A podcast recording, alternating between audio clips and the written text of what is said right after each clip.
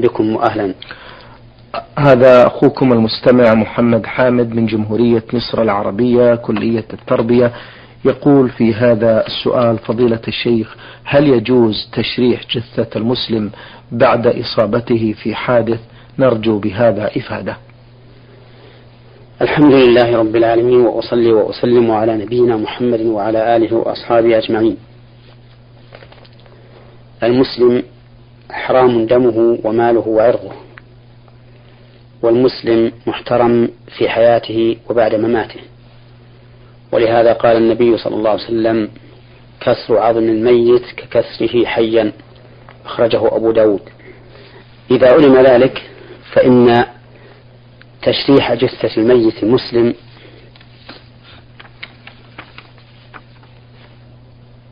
بعد وفاته لا يجوز إلا إذا دعت الحاجة أو الضرورة لذلك، وإذا دعت الحاجة أو الضرورة إلى ذلك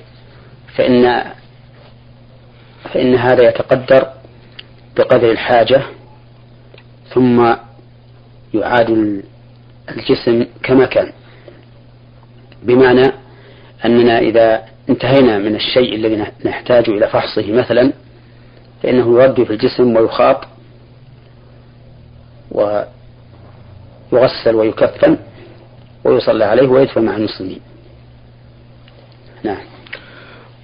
أيضا من أسئلة المستمع يقول: أحيانا يطلب مني والدي شراء دخان له، هل علي إثم في هذا؟ شرب الدخان محرم بعمومات الأدلة من كتاب الله وسنة رسوله صلى الله عليه وسلم، فإن الله سبحانه وتعالى يقول: ولا تقتلوا أنفسكم إن الله كان بكم رحيما، ويقول جل وعلا: ولا تلقوا بأيديكم إلى التهلكة، ويقول سبحانه وتعالى: كلوا واشربوا ولا تسرفوا. وإذا كان الله تعالى نهى عن الإسراف في الأكل والشرب المباح، فما بالك بالشرب المحرم؟ وقال النبي عليه الصلاة والسلام: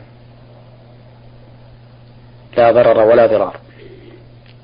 وثبت عنه صلى الله عليه وسلم أنه نهى عن إضاعة المال. ولا يشك عاقل أن صرف المال في شرب الدخان من إضاعة المال، وعلى هذا فيكون الكتاب والسنة قد دل كل منهما على تحريم شرب الدخان، والنظر يدل على ذلك أيضا، فإنه قد ثبت عند الأطباء الآن بما لا يدع مجالا للشك أن الدخان مضر على البدن، والعاقل لا يمكن أن يتناول ما يضره، فضلا عن المؤمن الكيس الحازم. فإذا تبين تحريم الدخان صار المعين عليه معينا على محرم، واقعا فيما نهى الله عنهم في قوله: ولا تعاونوا على الإثم والعدوان. فإذا أمرك أبوك بأن تشتري له الدخان فلا تطعه، لأنه لا طاعة لمخلوق في معصية الخالق، ولكن لا تقابله بالعنف والجفاء، اعتذر منه اعتذارا رقيقا، وقل له: إن هذا شيء محرم، وأنا أنصحك عن شربه لما فيه من الضرر والمعصية، وبين له الأسباب التي توجب تحريمه، أو الأدلة التي توجب، بين له الأدلة التي توجب تحريمه، ثم قل له مثلا: وأنا أرجو منك أن تعذرني في عدم إحضاره إليك، لأنني أرى أنه حرام وأن المعونة على الحرام حرام. المهم أن تقول له قولا لينا بدون عنف ولا جفاء، وأن تكرر عليه النصيحة دائما وأبدا، لعل الله يهديه على يدك. نعم. بارك الله فيكم. المستمع أيضا يقول: فضيلة الشيخ، ما هي الكتب التي تنصحوننا بقراءتها لطالب شرعي، التي تنصحون بها الطالب الشرعي أن يبدأ بها في كل من العقيدة والفقه والحديث والسيرة، مع العلم بأنني أميل إلى المذهب الحنبلي؟ ننصح جميع إخواننا المسلمين أن يعتنوا أولا بكتاب الله عز وجل، بفهمه والعناية بتفسيره وتلقي ذلك من العلماء الموثوقين في علمهم وأمانتهم. ومن الكتب كتب التفسير الموثوقة كتفسير ابن كثير وتفسير الشيخ عبد الرحمن بن سعدي رحمه الله وغيرهما من التفاسير التي يوثق بمؤلفيها في عقيدتهم وعلمهم،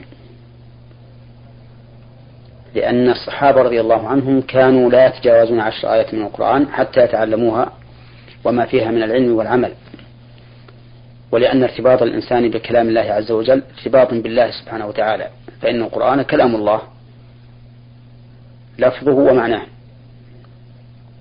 ولأن الإنسان إذا كان لا يفهم القرآن إلا قراءة فقط فهو أمي وإن كان يقرأ القرآن. قال الله تعالى: ومنهم أميون لا يعلمون الكتاب إلا أماني، أي إلا قراءة، فوصفهم بأنهم أميون. ولكن لا يعني ذلك أن لا نهتم بقراءة القرآن، لأن قراءة القرآن عبادة، وقارئ القرآن له في كل حرف 10 حسنات، قارئ القرآن له في كل حرف 10 حسنات. فهذا أول ما ينبغي للمسلم أن يبتدئ به، وهو فهم كتاب الله عز وجل، ثم سنة رسول الله صلى الله عليه وسلم، فيبدأ بالكتب المختصرة مثل عمدة الأحكام لعبد الغني المقدسي، فإنها أحاديث مختصرة من الصحيحين، وغالب ما يحتاج إليه الإنسان من الأحكام موجود فيها. وكذلك 40 النووية للنووي رحمه الله، وتتمتها لابن رجب رحمه الله، ثم يرتقي إلى بلوغ المرام، ثم إلى المنتقى، وهكذا يبدأ شيئا فشيئا. أما في كتب العقيدة فمن أحسن ما كتب وأجمعه وأنفعه العقيدة الواسطية للشيخ الإسلام بن تيمية رحمه الله، فإنها زبدة عقيدة أهل السنة والجماعة. وأما في الفقه فمن أحسن الكتب المؤلفة زاد المستقنع في اختصار المقنع على المذهب الحنبلي. نعم. بارك الله فيكم فضيلة الشيخ. المستمع من جمهورية مصر العربية يقول بأنه يقوم بتحفيظ القرآن ودروس دينية لبعض البنات وأعمارهن 13 في منزله، فهل في ذلك شيء؟ يقول: مع العلم بأنني بمثابة مدرس لهن، حيث أقوم بتدريسهن في هذا، نرجو إفادة. الذي أرجو من هذا الشخص أن يلقي دروسا على زوجته أو على أخته أو من عنده في البيت من محارمه، ثم تلقي هذه المرأة الدروس الذي ألقاها عليها على هؤلاء النساء التي يحضرن إلى بيته. وأما أن يتولى هو تدريسهن وهن في هذه السن فإني أخشى عليه من الفتنة. طيب. لأن الشيطان يجري من ابن آدم مجرى الدم، وبإمكانه إذا كان يخاف ألا تقوم أخته أو زوجته أو من عنده في البيت من محارمه ألا تقوم بالواجب، فبإمكانه أن يلقي درسا عن طريق التسجيل. طيب. ثم تباشر هذه المرأة من محارمه تقديمه لهؤلاء الطالبات، ففي هذا حصول الفائدة والابتعاد عن المحظور والفتنة.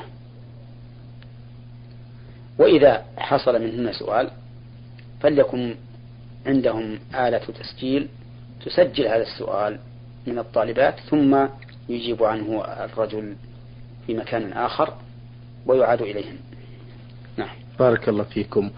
المستمع يقول: هل يجوز تغيير النية في صلاة النفل؟ مثلا دخلت في الصلاة بنية صلاة 4 ركعات ولكني صليت 2 فقط. نعم، يجوز مثل هذا العمل، ولكن لا يجوز للإنسان أن يصلي 4 ركعات بتسليمة واحدة، لقول النبي صلى الله عليه وسلم: صلاة الليل والنهار مثنى مثنى. فإذا أراد أن يتنفل ويتطوع في النهار أو في الليل فليصلي 2 ركعتين، كل 2 بتسليمة.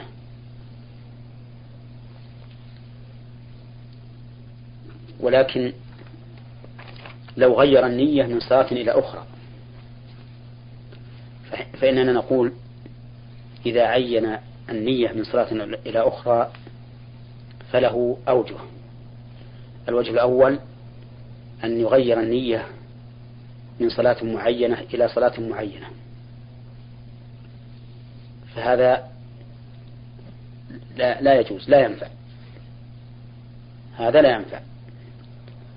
مثل لو أراد أن يغير النية بعد أن شرع في صلاة الظهر ثم ذكر أنه صلى الفجر بغير وضوء مثلا، وبعد أن شرع في صلاة الظهر انتقل بنيته إلى صلاة الفجر، فهذا لا يجوز، تبطل صلاة الظهر لأنه قطع نيتها، ولا تنعقد صلاة الفجر لأنه لم ينوها من أولها بتكبيره. فإذا انتقل من معين إلى معين بطل الأول ولم ينعقد الثاني. الوجه الثاني أن ينتقل من مطلق إلى معين، مثل أن يشرع في صلاة نافلة ثم يذكر أنه لم يصلي الفجر أو أنه صلىها بغير وضوء، فينوي في أثناء النفل أنه لصلاة الفجر، فهذا أيضا لا يصح، لأن المعين لا بد أن ينوى من أوله. الثالث أن ينتقل من معين إلى مطلق، مثل أن يشرع في صلاة الوتر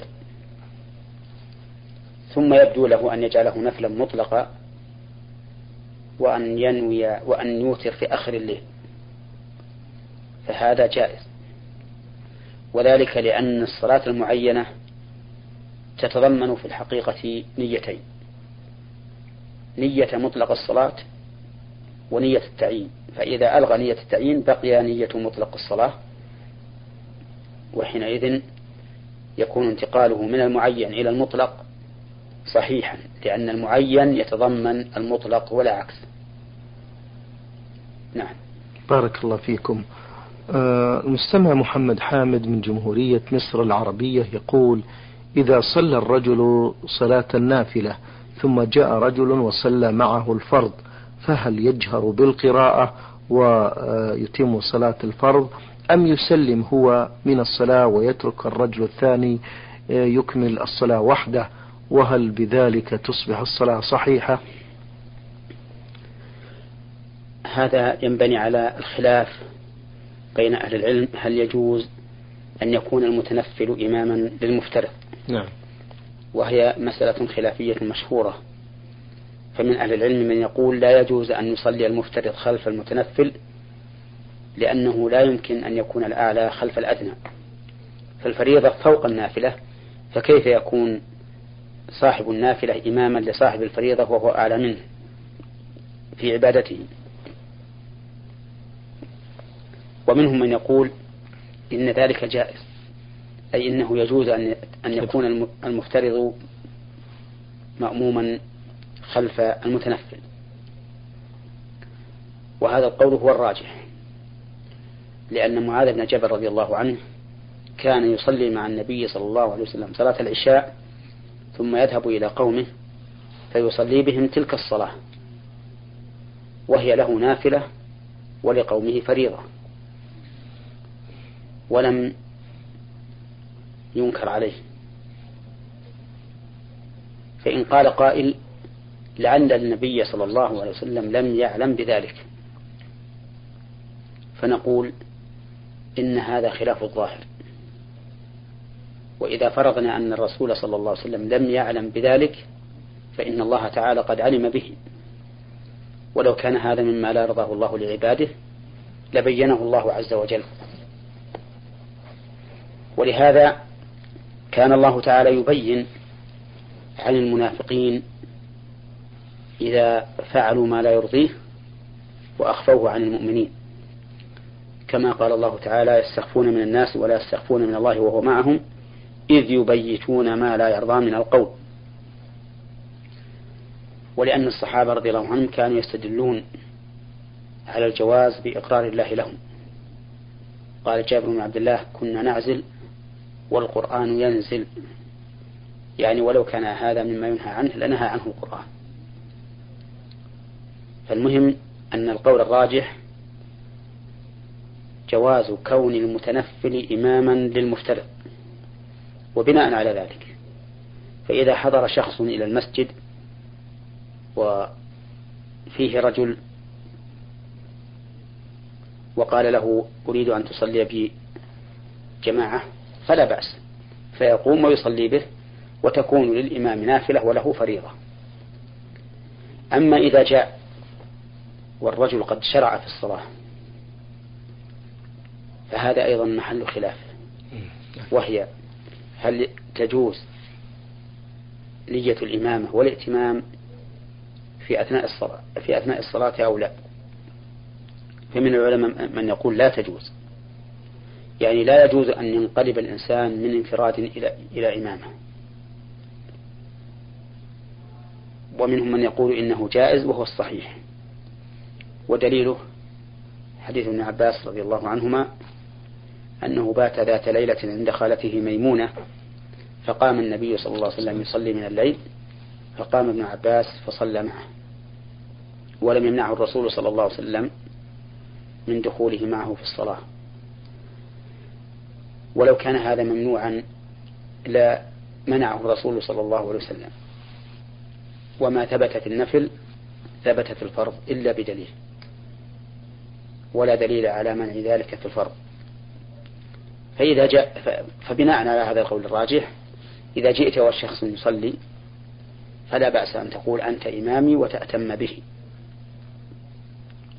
به.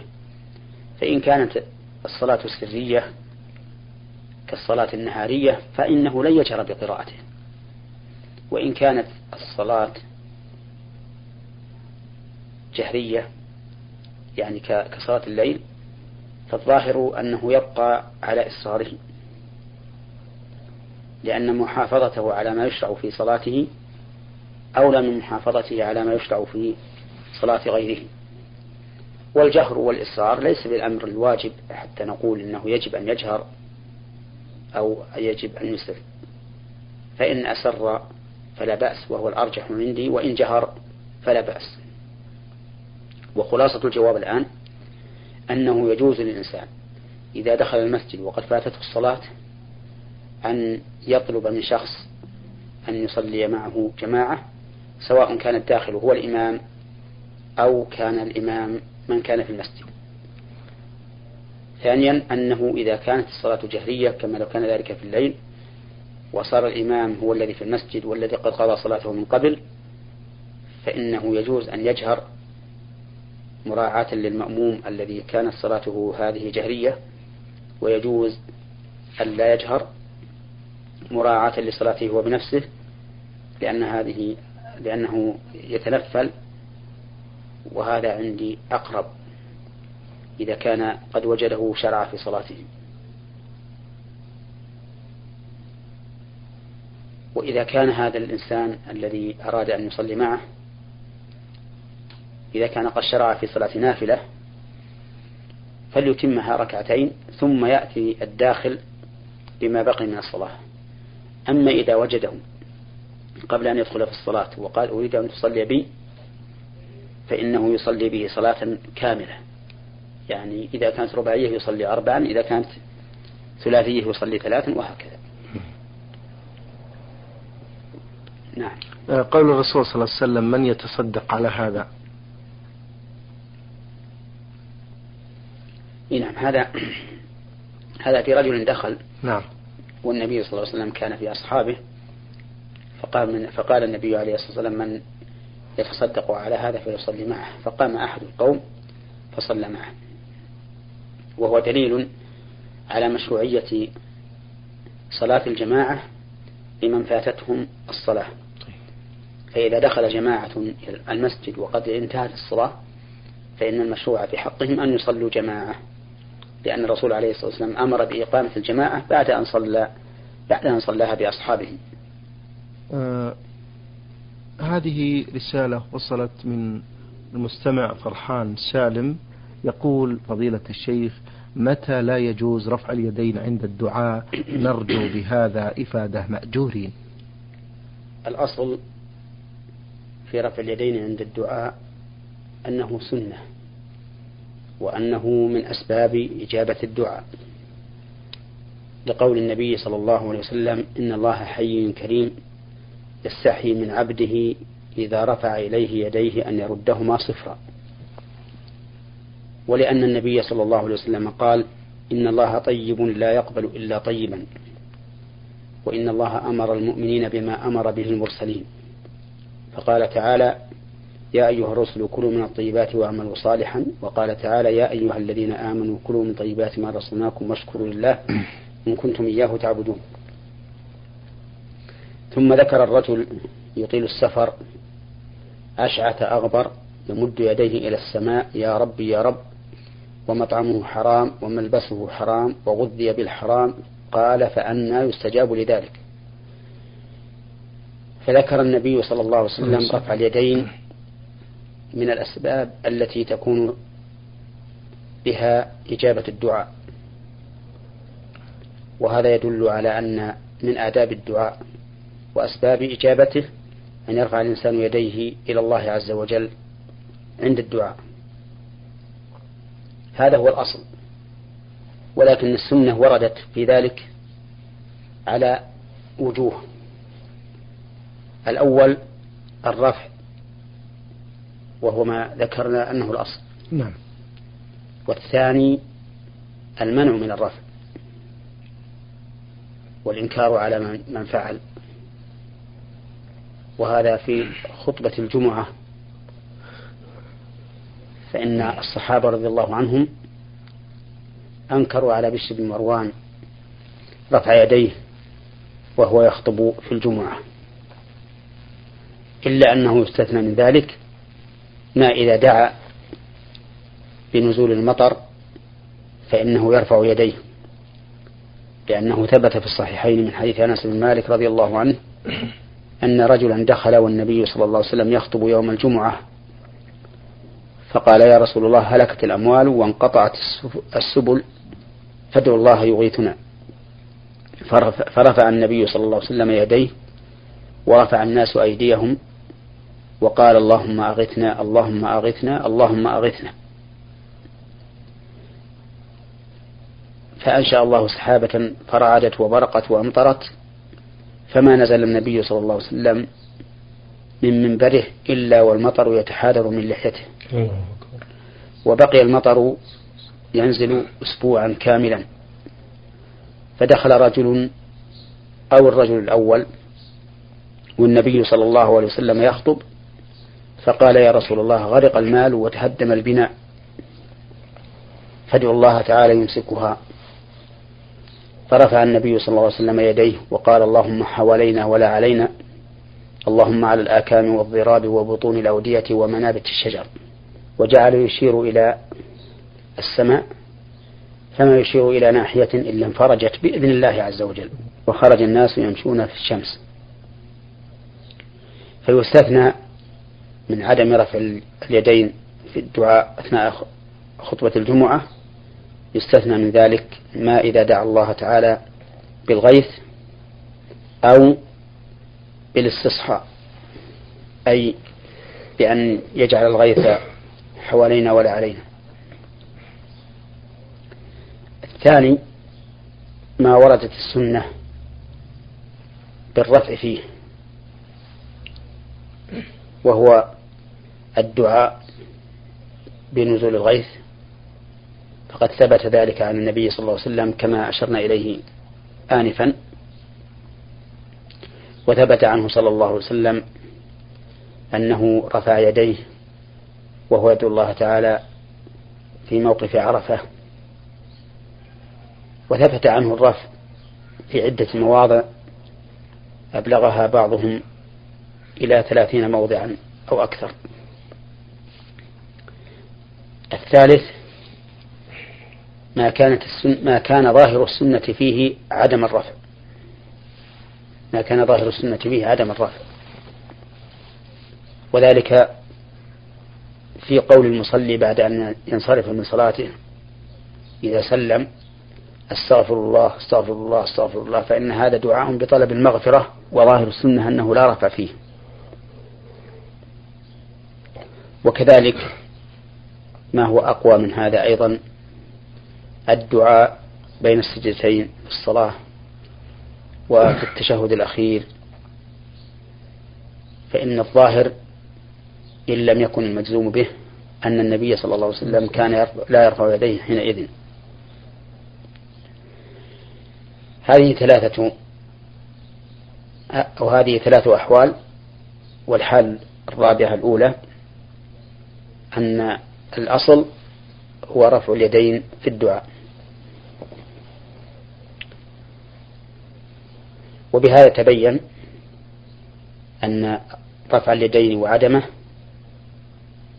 على هذه الأحوال الأربع ما وردت السنة بالرفع فيه بخصوصه، وما جاءت السنة بإنكاره وعدم فعله بخصوصه، كالدعاء في خطبة الجمعة بغير الاستسقاء أو الاستصحاء. وما كان ظاهر السنة فيه عدم الرفع، ويقوى إلى أن يصل إلى قرب اليقين. والرابع الأصل العام، وهو أن رفع اليدين من آداب الدعاء وأسباب إجابته. نعم. بارك الله فيكم فضيلة الشيخ، وعظم الله مثوبتكم على ما بينتم لنا وللإخوة المستمعين الكرام. إخوتنا